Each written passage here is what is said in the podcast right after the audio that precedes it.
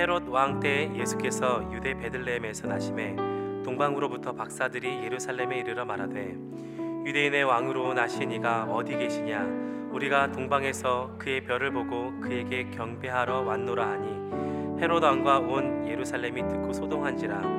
왕이 모든 대제사장과 백성의 서기관들을 모아 그리스도가 어디서 나겠느냐 물으니 이르되 유대 베들레헴이 이오니 이는 선지자로 이렇게 기록된 바 또 유대 땅 베들레헴아 너는 유대 고을 중에서 가장 작지 아니하도다. 내게서 한 다스리는 자가 나와서 내 백성 이스라엘의 목 되리라 하시니라 이에 헤롯이 가만히 박사들을 불러 별이 나타난 때를 자세히 묻고 베들레헴으로 보내며 이르되 가서 아기에 대하여 자세히 알아보고 찾거든 내게 구하여 나도 가서 그에게 경배하게 하라 박사들이 왕의 말을 듣고 갈새 동방에서 보던 그 별이 문득 앞서 인도하여 가다가 아기 있는 곳 위에 머물러 서 있는지라.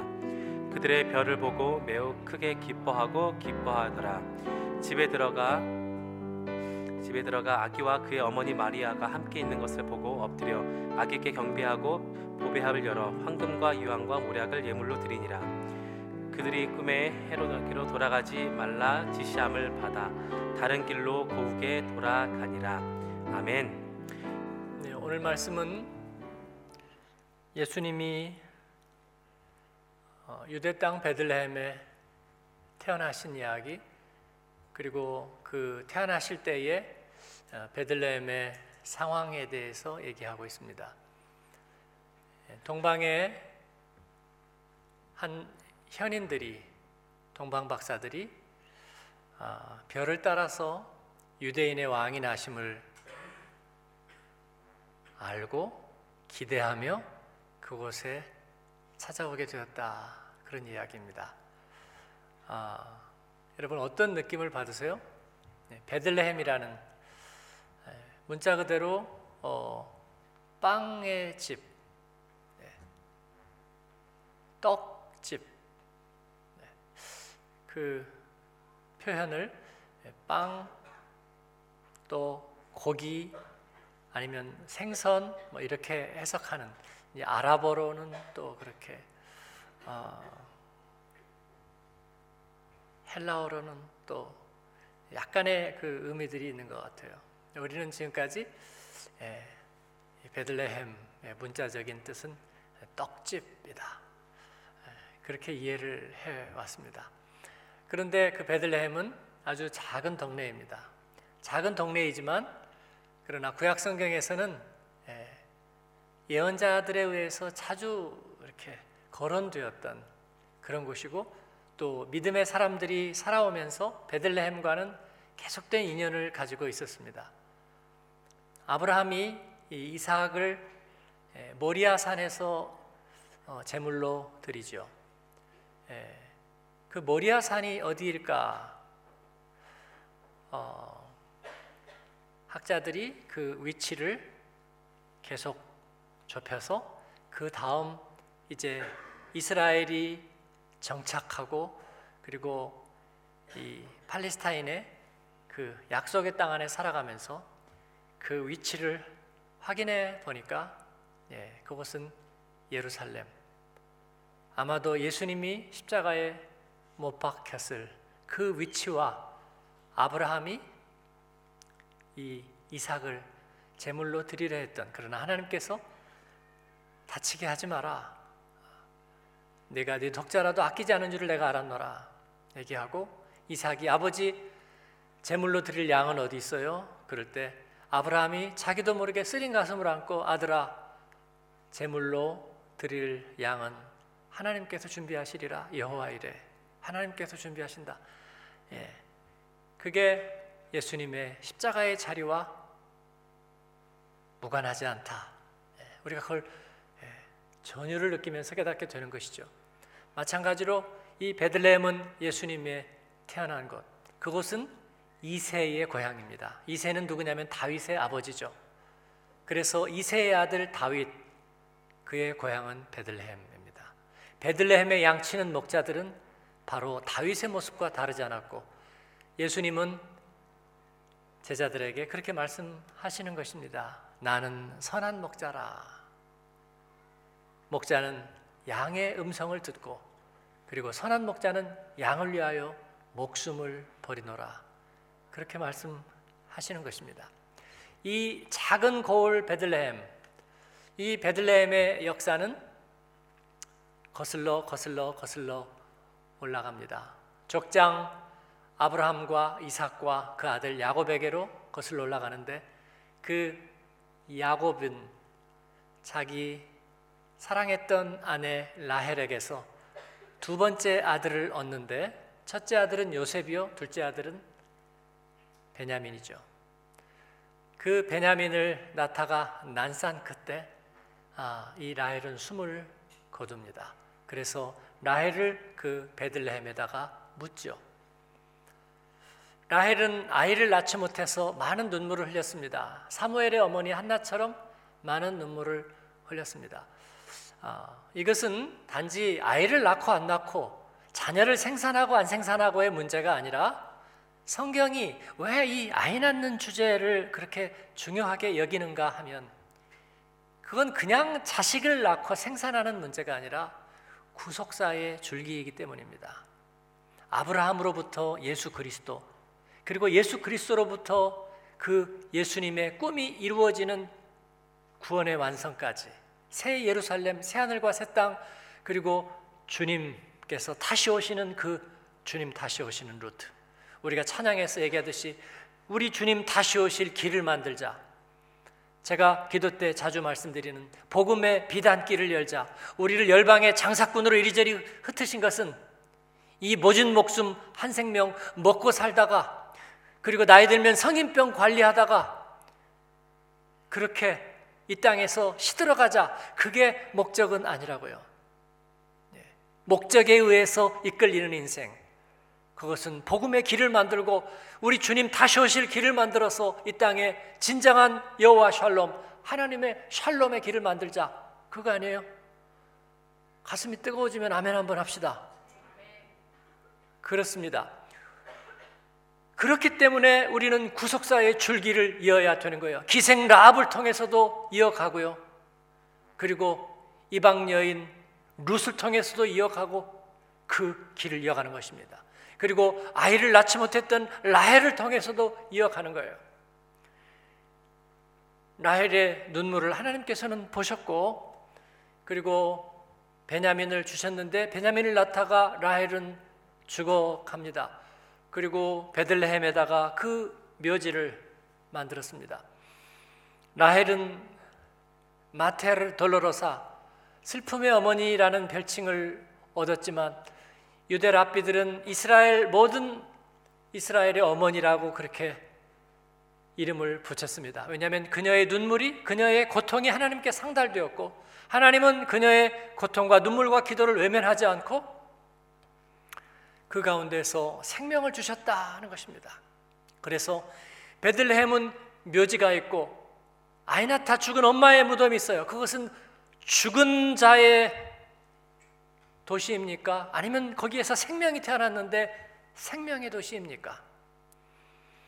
베들레헴은 그렇게 명성이 갈리는 거예요. 불행과 저주의 상징인지 아니면 새 생명과 꿈의 상징인지. 사랑하는 여러분, 예수님이 제자들과 길을 가실 때에 한 상해 행렬이 옵니다. 나인성 과부의 아들이 죽어서 그 상여 행렬을 메고 예수님 제자들과 가는 길을 교차해서 지나갑니다. 예수님을 만나게 되는 거예요. 그리고 거기에서 예수님이 거기에 생명을 선물해 주십니다. 물론 그 생명은 예수님이 자기가 십자가에서 하나님 앞에 값을 치르실 거예요. 저희 어머님이 언제나 그랬어요. 누가 와서 이 집 막내 아들은 예쁘게 생겼구나. 여러분이 믿거나 말거나 옛날 버전이니까 지금 들으면 좀 약간 그루젤리시하지만 그랬었다고요. 뭐 사실인데 어떻게? 그래가지고 이리 와 이리 와 해가지고 용돈을 이렇게 주면은 제가 아 괜찮아요 괜찮아요 아 받아 받아. 우리 어머니가 받아 그 그러면 제가 이제 받아가지고 그러면 저희 어머니가 늘 얘기하셨어요. 걱정하지 마. 엄마가 다 갚을 거야. 엄마가 다 그거 다 빚이야. 그러니까 엄마가 다 받을 갚을 거니까 걱정하지 마. 예. 제가 나중에 신학을 공부하면서 어디서 누가 장학금을 줬다는 얘기가 있어서 아니 그걸 받으셨어요? 그거 어떻게 해요? 제 어머니는 또 얘기하셨어요. 걱정하지 마. 내가 다 갚을 거야. 예. 그래서 경기도 이천쌀로 가만히로 갔다가 선물해서 갚았고 또 갚은 얘기 하시는 거예요. 그래서 아 그랬구나. 우리 예수님이 갚으셨구나. 성경에 기적 얘기가 나오는데요. 아, 저는 기적은 믿지 않습니다. 요행적인 기적은 믿지 않아요. 성경에 요행으로 된 기적은 하나도 없어요. 주님이 하셨습니다. 하나님이 다 갚으시는 거예요. 그리고 예수님께서 십자가에서 다 갚으신 거예요. 그래서 기도에는 공짜가 하나도 없어요. 내가 기도하는데 응답을 받았다. 네. 그런데 하나님께서는 나에게도 참여를 요구하십니다. 몸에서 말이죠. 어디가 아프면 누가 고쳐요? 의사가 고쳐요? 항생제가 고칩니까? 예, 의사가 할 수 있는 일은 별로 없습니다. 예, 독일에 그런 속담이 있죠. 속담인지는 자세히 모르겠어요. 독일의 정형외과 의사가 하는 것은 거의 없다. 뭐 이런 얘기가 있습니다. 예, 그 대신에 아침에 일어나서 5분간만 스트레칭하면 독일의 정형외사는 아무것도 할 게 없다. 그런 얘기가 있어요. 그러니까 여러분 삐걱거린다 그러지 말고 스트레칭을 하세요. 아침에 일어나면. 예? 기도 의자 가지고 무릎 꿇고 기도도 하고. 예? 그 다음에 손 들고 찬양하듯이 스트레칭도 하고. 예. 그렇게 하면 독일의 정형외과 의사는 할 일이 없습니다. 예. 어, 내가 기도하면 누군가는 그 기도의 혜택을 입고요. 그리고 누군가 기도하기 때문에 내가 응답을 받는 거예요. 의사가 병을 고치는 것이 아니라 내 몸 안에서 생명이 스스로 병을 고칩니다. 그래서 어디가 아프면 그 옆이 아프죠. 제가 테니스 엘보가 왔어요. 여기가 팔꿈치가 아픈 거. 그죠? 예. 그러면은 정말 주차 카드도 못 뽑아요. 예. 새벽 기도 때 이렇게 알람 누르는 것도 어. 아, 그건 엘보가 아니라 어깨네요. 네. 예. 근데 어쨌든요. 엘보가 오면요. 이거를 못 들어요. 이거를. 이거를 못 들어요. 근데 그 다음에 어디가 아프냐면요. 어깨가 아프더라고요. 그래서 왜 어깨가 아픈가 그랬더니 이거가 아프니까요. 이제 어깨로 힘이 가는 거예요. 여기에 고통의 분담을 어깨가 해주는 거예요. 그래서 나도 모르게 이걸 못 쓰니까 어깨를 많이 쓴 거죠. 조금 지나니까 어깨가 아파요. 네. 그렇게 분담이 되는 거예요. 몸 안에서 생명이 생명을 서로 갚아요. 저는 기도의 생태계는 그렇다고 믿습니다. 그러니까 여러분 기도하기 좀 무섭겠죠? 아니면 가짜로 하세요, 그냥. 우리가 오랫동안 해왔던 것처럼 기도할게요라고 해버리고 잊어버리세요. 그러면 여러분에게 아무 문제가 없어요. 그런데 아니야. 내가 기도할게. 그러면 하나님은 나한테서 회비를 받아가세요. 왜냐하면 우리가 같은 한 몸이니까. 근데 걱정할 필요는 전도 없습니다. 서로 진짜로 살아있다면 서로 회비를 좀 내더라도요, 결국은 서로 건강해지고 서로 치유가 돼요. 그렇게 믿으시나요? 아, 이쪽 팔이 이쪽 팔에다가 부조를 좀 해야 될 거 아니에요. 이쪽 팔 깁스에 있으니까 이쪽 팔이 힘을 써야지. 그러면 결국은 둘 다 건강해져요. 근데 이쪽 팔이 파업을 해버려. 야, 오른팔 네가 인생에 나한테 해준 게 있어? 나하고는 상관 연을 끊자. 그러면 어떻게 되죠? 이쪽 팔, 이쪽 팔과 전혀 관계가 없어져요. 그런 몸을 뭐라 그래요? 이건 암세포예요. 혼자 주장하는 거, 자기 혼자 주장하는 거, 암세포죠. 예? 암을 라움포더룽이라고 하는 거 맞아요? 예. 나는 왜 암을 라움포더룽이라고 할까? 라움을 포던한다. 예. 자기 혼자 주장한다. 예.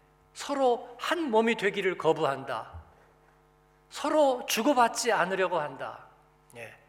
그런 기적은 없어요, 여러분. 예? 그런 기적은 없습니다. 예수님은 병자를 일으키고 죽은 자를 살리고 혈루병 여인을 고치고 그리고 마음 상한 자를 고치셨는데 그러기 위해서 그의 가슴을 찢었고 그의 몸을 찢었고 그의 살과 피를 주셨습니다. 아사셀 염소처럼 그리고 우리를 위한 대가를 지불했습니다. 우리 어머니가 늘 얘기했듯이 내가 갚을 거야 걱정하지 마 내가 갚는다고 예, 그렇습니다. 우리 주님은 그렇게 자신을 들여서 갚으셨습니다. 그러므로 그 죽음의 대열을 말이에요. 여러분 따라오고 계세요? 어디까지 가셨던지? 예, 나인성 과부의 아들이 죽어서 죽음의 행렬을 예수님이 만났다 그랬죠? 그 죽음의 행렬이 예수님이 가서 생명을 공급해 주심으로 생명의 대열로 바뀌는 거예요. 여러분 흐름이 얼마나 무서운 줄 아세요? 어떤 사람들이 집단적으로 비관주의에 빠진다면요, 예, 그 흐름은요 한순간에 되돌릴 수가 없습니다. 음식점도 그렇고 사업도 그래요. 일단 내르막 조짐이 보인다. 그러면 그거 다시 올려놓기 너무나 힘들어요. 여러분은 다 공부를 잘하기만 했던 분이니까 잘 모르지만 공부를 안 하고 이렇게 조금 놀기 시작하면요 다시 마음을 잡고 공부를 하려고 올라가기가 너무나 힘든 거예요. 네? 이게 흐름이에요. 예수님은 오셔서 생명의 흐름으로 돌려놓으셨어요. 그리고 성경의 역사는 바로 그 생명의 흐름의 역사예요. 이게 끊기면은 안 되는 거예요. 끊기면은. 예. 사사기에 보면 단지파 사람들이 자기들에게 소견에 오른 대로 좋은 땅을 찾아 줄로 재어 주신 기업을 버리고 자기들이 찾아 따라 나서요. 신앙생활도 예, 교회를 너무 자주 옮기면 영적인 낭인이 되는 것을 보았어요. 옆에 분에게 얘기합시다. 이사할 때 외에는 옮기지 말자. 예? 주의 경계나 국가의 경계를 넘어가는 이사 외에는 예, 그래도 마인츠나 비스바덴도 주가 바뀌니까 그 정도는 옮기면 안 돼요. 네? 30분 미만 이런데 저기 노르트라인 베스팔렌이나 아니면 저기 바이언이나 아니면은 폴란드나 네덜란드 이런 데로 갈 때는 한 번 옮겨야 돼요. 근데 뭐 오펜바흐에서 뭐 프랑크푸르트로 오면서 교회 옮기고 그러면 안 돼요, 여러분. 응? 네, 결코 그런 사람 있어요? 네. 결코 행복하지 않은 거예요. 왜냐하면 단절이 되는 거예요. 단절이 돼. 단지파 사람들은 자기들에게 좋은 것을 닫아서 우리 텔단이라고 이스라엘에서 가보셨죠? 단지파 사람들이 뿌리 박은 곳 라이스라고 이야 여기 좋다 너무나 좋다 그들의 소견에 오른 대로 너무나 좋다고 생각했는데 그만 하나님의 역사에서 끝나버렸어요. 끊겼습니다. 단지파 사람들이 지나간 자리 마하네단이라는 그런 불명예스러운 이름만을 남기고 그들은 하나님의 역사에서 사라져 버렸어요. 여러분 옆에 분에게 한 번만 더 얘기해 주세요. 끊기면 안 돼. 얘기해 주세요. 끊기면 안 됩니다. 끊기면 안 돼요. 네. 울더라도 뿌려야 되고요. 눈물로 뿌렸으면 기쁨으로 단을 거둬야 되고요. 그리고 거뒀으면 알곡은 모아서 겉간에다가 드리고 그리고 쭉정이는 불에 태워서 없애고 그래서 우리는 알곡 성도가 되고 순례의 길은 울더라도 멈추면 안 되는 거예요, 여러분. 그래서 그들은 눈물로 하나님께 올려드리고 하나님 그것을 연락하고 그리고 자녀들을 그들에게 다시 주시는 거예요. 그래서 구원의 역사는 베들레헴에서 바로 그 엄마가 죽고 태어난 베냐민에게서 또 흐르고 흘러서 다윗에게로 이끌어 가는 거예요. 그런데 그 역사가 다시 끊기려고 그래요. 바벨론에게 유다가 멸망하는 거죠. 그들이 자기들의 힘으로 이 세상의 역사를 이끌고 갈 거라고 생각했어요. 그러나 하나님이 그들을 인정해 주지 않았습니다. 그들의 성전이 무너졌고요. 성전은 이미 우상이 된 지 오래였어요. 하나님께서 그 성전을 더 이상 예배 드리는 것으로 인정해 주지 않았어요. 그래서 성소를 허물고 그리고 유다의 국가와 왕조를 허무셨습니다. 바벨론에게 포로로 잡혀가고 유다가 멸망할 때 예루살렘은 라마에서 라헬에 애곡하는 소리가 들린다 그랬어요. 라마는 선지자 예레미야의 고향이고 그리고 베들레헴이에요. 거기에 바로 라헬의 무덤이 있거든요. 예레미야는 거기에서 하나님의 구원 역사를 생각했을 거예요. 오호 통제라, 오호 애제라, 구원의 역사가 여기에서 끝나는가? 그리고 그 라헬이 눈물을 흘리듯이 우리 하나님의 택함 받은 백성이 생명이 여기서 끝나는가 하고 눈물을 흘리는 거예요. 그런 예레미야에게 예레미야 31장 16절 17절에 하나님께서는 걱정하지 마라 두려워하지 마라 내가 회복시킬 것이다 내가 너희 자녀들을 다시 되돌릴 것이다 하나님께서 그렇게 위로하시는 거예요 하나님의 역사는 계속되는 거란다 그루터기에서 싹이 이어가는 거란다 죄악의 파도가 거세도 은혜의 햇살은 더 강한 법이란다 하나님께서 그렇게 얘기해 주시는 거예요 예레미야는 그 말씀을 믿고 또 믿고 기다리고 또 기다립니다. 그래서 아나돗에 밭을 삽니다. 나라가 빼앗기고 빼앗긴 들의 봄이 오지 않는데 그러나 빼앗긴 나라에서 그는 부동산을 사는 거예요. 자기의 결의를 다지기 위해서 부동산을 사는 것입니다. 그리고 다니엘에게 편지를 보내서 청년 영재 부모와 이별할 겨를도 없이 바벨론으로 끌려가서 변발을 하고 그리고 바벨론의 역사를 배우는 다니엘에게 편지를 보내서 하나님의 이 말씀을 전합니다. 이 복역의 때가 끝나면 하나님께서 다시 시온의 강물을 되돌려 놓을 텐데 그때까지 참고 기다려라. 이 말씀을 다니엘은 품에 안고 하루에 세 번 예루살렘을 향해 창을 열고 기도하면서 고레스 원년에 드디어 포로 귀환의 명이 내려지고 그때에 바로 예레미야의 말씀을 펼쳐놓고 다니엘은 통곡하면서 울면서 하나님 앞에 감사 기도를 올리는 거예요. 여러분 이것이 구원의 역사의 도도한 줄기입니다. 그리고 그 가운데 베들레헴이 있는 것입니다. 그리고 이제 그 베들레헴에서 예수님이 태어나십니다. 많은 유대인들이 호적에 등록을 하기 위해서 허구 조사를 하기 위해서 그곳으로 몰려들고 또 축제가 있기 때문에 몰려들고 머물 방이 없었습니다. 예수님의 육신의 어머니 요셉과 마리아는 영락한 다윗의 자손. 정말 다윗의 자손이라고 얘기하는 것이 부끄러울 정도로 가난하고 못 배우고 그리고 질시받고 천대받는 그들은 갈릴리 나사렛이라는 동네에서 살았고 그리고 베들레헴에 왔지만 그들을 아는 사람도 반겨주는 이도 아무도 없었습니다. 마치 나오미가 모압 땅으로 고향을 버리고 떠났다가 남편도 잃고 아들 둘둘 잃고 이방 며느리 하나 데리고 베들레헴 떡집으로 다시 돌아올 때 그에게는 아무것도 없었던 것처럼 여호와께서 나를 치셨다 쓴 마음으로 돌아왔던 것처럼 요셉과 마리아에게도 아무것도 없었습니다. 그러나 하나님은 하나님의 꿈을 진행시키고 계십니다. 하나님의 약속은 변함이 없는 거란다. 하나님은 한 번 생각한 걸 포기하지 않는 분이시란다. 하나님의 약속은 파기되지 않는다. 구약 성경에 이루고 있는 말씀이에요. 내가 너에게 약속한 것을 다 이룰 때까지 나는 너를 떠나지 않을 거야. 야곱에게 주신 말씀입니다. 민수기 24장 17절에 그 발람을 통해서 하나님께서는 그런 꿈을 보여주셨습니다. 너에게서 한 별이 나리라.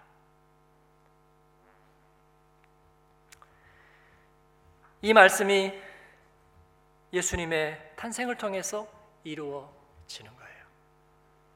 그리고 방이 없고 집이 없는데 말 마국간 말구유 한 모퉁이의 그 비위생의 상태에서 세상의 뒷문으로 하나님의 아들 우리의 구주 예수 그리스도 하나님의 새로운 이야기 하나님의 꿈 그리고 하나님의 오랜 약속과 하나님의 정표 바로 그 결실이 그 마곡간 구유에 안기는 것입니다. 할렐루야 얼마나 복되고 아름답고 벅찬 이야기인지 모르겠어요. 모든 상실과 저주와 그리고 슬픔과 불행의 모든 악순환을 말이죠.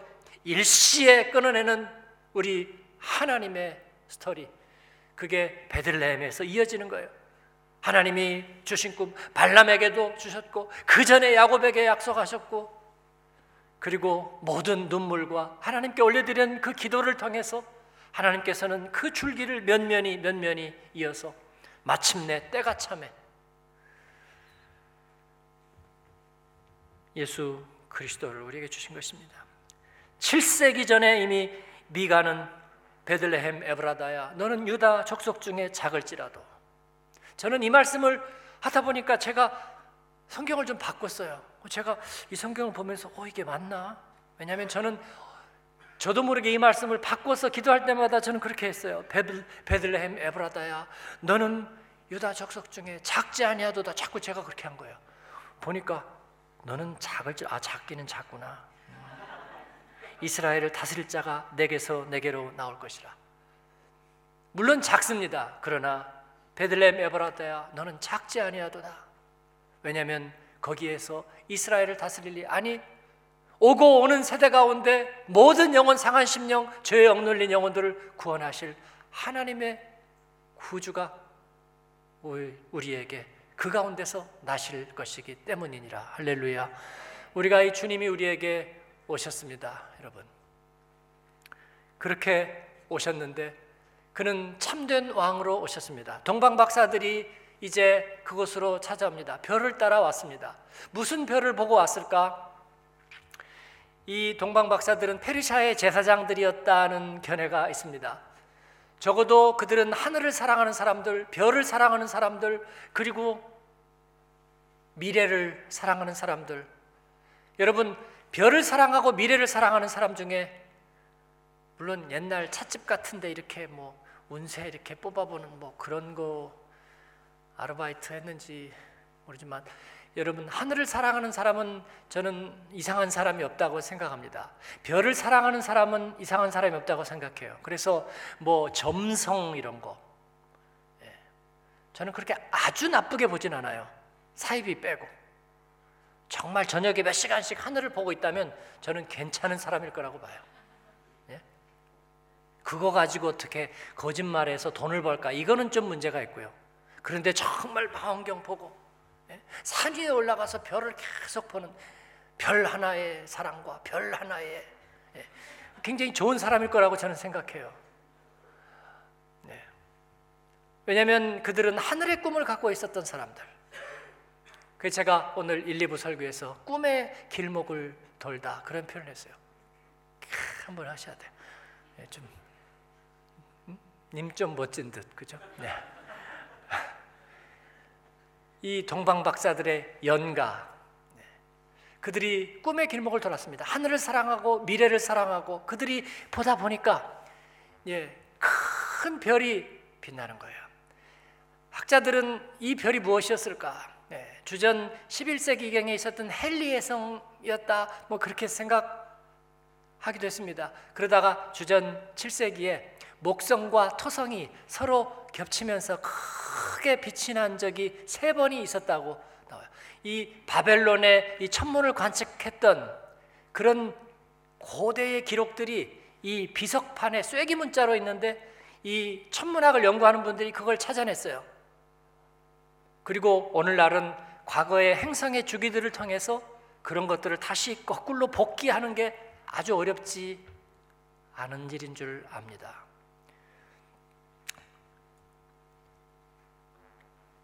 이 AD와 BC를 나누는 그것은 한 4세기 정도가 잘못 측정이 됐습니다. 그렇기 때문에 주전 7세기라고 한다면 예, 4세기를 다시 앞으로 와야 되는 거예요. 3세기 앞으로 옵니다. 목성과 토성. 예, 목성은 이 왕을 상징하고요. 토성은 오래전부터 그 이스라엘을 상징하는 별이라는 생각들을 하고 있었습니다. 그 두 가지가 합쳐지니까 이스라엘에서 왕이 난다. 그들은 그 시대의 진정한 왕을 꿈꾸는 이 동방의 현인들은 예, 베들라헴의 마국간을 찾을 줄 아는 지혜를 갖고 있었습니다. 그들은 그 하나님이 주신 하나님의 꿈에 대하여 아마도 그런 예감을 갖고 있던 사람들. 그들은 예루살렘을 가서 유대인의 왕이 났는데 어디에서 났습니까? 그들은 헤롯을 아련했습니다. 헤롯이 들으라 그래. 헤롯을 보는 순간 그들은 금방 알았을 거예요. 이 왕이 아닌 게벼. 저 뭔가 오만하고 탐욕스럽고 그리고 저 강포한 저 분은 우리가 하늘의 별자리에서 꿈꿨던 그분이 아닌 것 같다. 그렇습니다. 그 결과 헤롯은 베들레헴 영내에 있는 모든 두 살 미만의 남자아이를 죽이라 명령했습니다. 그래서 다시 라헬의 울음소리를 기억하게 되는 거예요. 마태는 이 이야기를 기록하면서 예레미야가 얘기했던 예레미야 31장 15절에 라헬의 울음소리를 다시 기억했습니다. 베냐민의 산고가 아니라 이번에는 죄 없는 어린아이들이 수없이 죽어나가는 헤롯은 그렇게 유다를 다스렸습니다. 로마에게 적절한 관계를 유지하면서 로마의 그 호의를 힘입어서 유대의 왕이 되었으면서도 자기에게 반대되는 정적들은 자기 아내를 죽이고 독살하고 그 장모를 죽이고요. 그리고 자기 아들 셋을 죽였습니다. 죽이기도 하고 독살도 하고 산헤드린의 절반을 죽였습니다. 자기 이전에 하스문 왕조의 남은 관리들을 300명을 그 자리에서 몰살시켰습니다. 역사의 분명한 기록입니다, 여러분. 그리고 자기가 죽을 때에 온갖 질병을 안고 죽었는데 그리고 성병으로 몸이 썩어가면서 죽었는데 자기가 죽기 전에 예루살렘에 뛰어난 사람들을 다 원형 경기장에 모아놓게 하고 자기가 딱 죽는 순간 그 사람들 다 죽이라고 명령을 내렸고 실제로 그렇게 죽였습니다.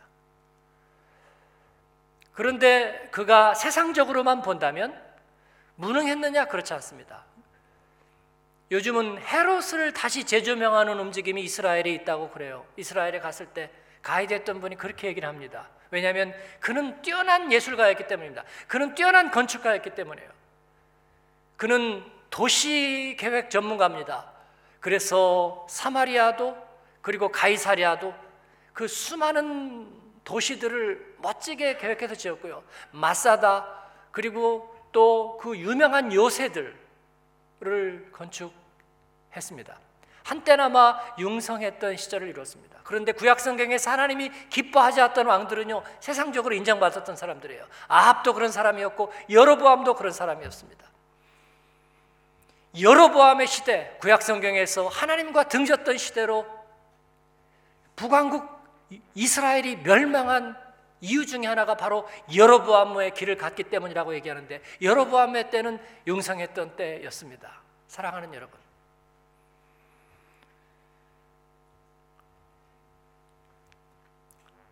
헤롯은 그들에게 평강의 왕이 될 수가 없었습니다.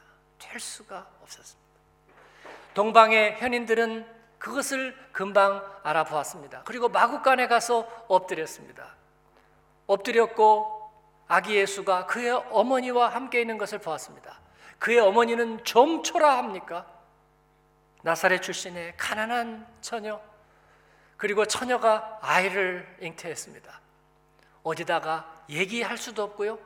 그리고 어디다가 예, 공지도 할 수 없는 그런데도 베들레헴의 별은 거기까지 인도했고 바로 다윗과 같은 목자들이 밤새 천사들의 찬양 소리를 들었고 그리고 동방의 박사들은 가장 극적인 예물과 예배를 드립니다. 황금과 유향과 모략. 황금은 왕에게 합당한 보배이고 유향은 성전에서 드리는 기도와 같은 예물이고 그리고 모략은 시신에 바르는 향유. 예수님이 어떠한 삶을 사셔야 되는지를 깨우쳐 주는 예물이었습니다. 그렇게 베들레헴의 꿈은 완성이 되었습니다.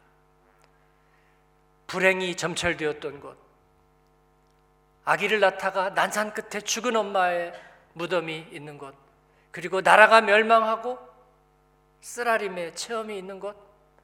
그러나 하나님께서는 그곳에 하나님의 꿈을 불어넣으시니까 나인성 과부의 아들의 죽음의 행렬이 예수님을 만나자 생명의 행렬로 바뀐 것처럼 전혀 새로운 모습으로 바뀌는 것입니다. 그리고 거기에는 새로운 이야기가 되는 것입니다. 사랑하는 여러분, 우리가 예수님을 만나고 복음이 우리 안에 있으면 우리 인생에는 새로운 스토리가 생기는 줄로 믿습니다. 상투적인 이야기 예? 이렇게 하려고 했는데 이게 안 돼가지고 저렇게 했는데 그러다 보니까 이렇게 됐고 이건 상투적인 이야기예요. 주님은 저희들에게 그런 삶의 얘기를 주지 않았습니다. 사랑하는 여러분, 하나님의 그 구원의 역사, 하나님의 기뻐하시는 복음의 길에서 끊기지 않는 저와 여러분 되기를 바랍니다. 하나님의 이야기를 우리가 계속 쓸 수 있기를 바랍니다. 그러기 위해서 주님의 눈으로 그리고 주님의 꿈의 시선으로 우리가 우리의 인생을 바라보아야 될 줄로 믿습니다. 그리고 마침내 그곳에서 주님은 주님의 영광을 나타내시는 거예요. 그래서 이 베들레헴은 우리에게 하나님의 사랑 이야기, 하나님의 꿈의 이야기가 되는 줄로 믿습니다. 저와 여러분은 그런 이야기들을 우리 가운데서 써 나갈 수 있기를 바랍니다. 우리가 큐티를 하는 것도요, 바로 다른 이야기를 쓰는 것입니다. 같은 배경, 다른 이야기, 같은 가사, 다른 멜로디, 같은 환경, 다른 주제. 하나님이 우리에게 주신 것들은 그런 것입니다. 다음 한 주에도 여러분이 말씀과 함께 써고 그려나갈 여러분의 악보, 여러분의 이야기, 여러분의 새로운 주님과의 동행의 기록을 기대합니다. 하나님께서 그렇게 하실 것입니다. 그 이야기를 계속 써 나가십시다. 주님께서 영광을 받으실 것입니다. 여러분을 축복합니다. 아멘. 기도하겠습니다.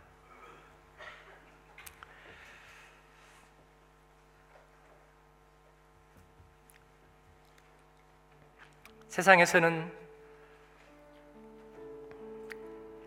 늘 불행한 쪽으로 반전을 생각하지만 우리 주님은 하나님의 성품에 합당한 하나님의 기쁨에 합당한 반전을 준비해 놓고 계십니다. 우리가 하나님의 성전을 이룰 줄 누가 알았겠습니까? 내가 예수 믿는 모습을 보고 변화되는 사람들이 생길 줄 누가 알았겠습니까? 보이지 않는 하나님을 믿으면서 그것이 축복의 산실이 될 줄을 누가 알았겠습니까? 그러나 주님께서 하십니다. 저와 여러분의 삶 가운데 그렇게 하십니다. 우리가 하나님 앞에 감사함으로 그렇게 선포하십시다. 주님의 계획이 마침내 실현되고 주님의 꿈이 마침내 이루어집니다. 내가 그렇게 될 줄을 믿습니다. 나는 이 스토리를 계속 주님과 함께 쓰겠습니다. 주님 앞에 그렇게 응답하며 기도하는 저와 여러분 되십시다. 기도하겠습니다. 은혜로우신 아버지 하나님 감사합니다. 오늘도 주님께서 저희와 함께 하셔서 참된 왕, 참된 우리의 주님, 아버지 약속대로 주님이 주신 꿈대로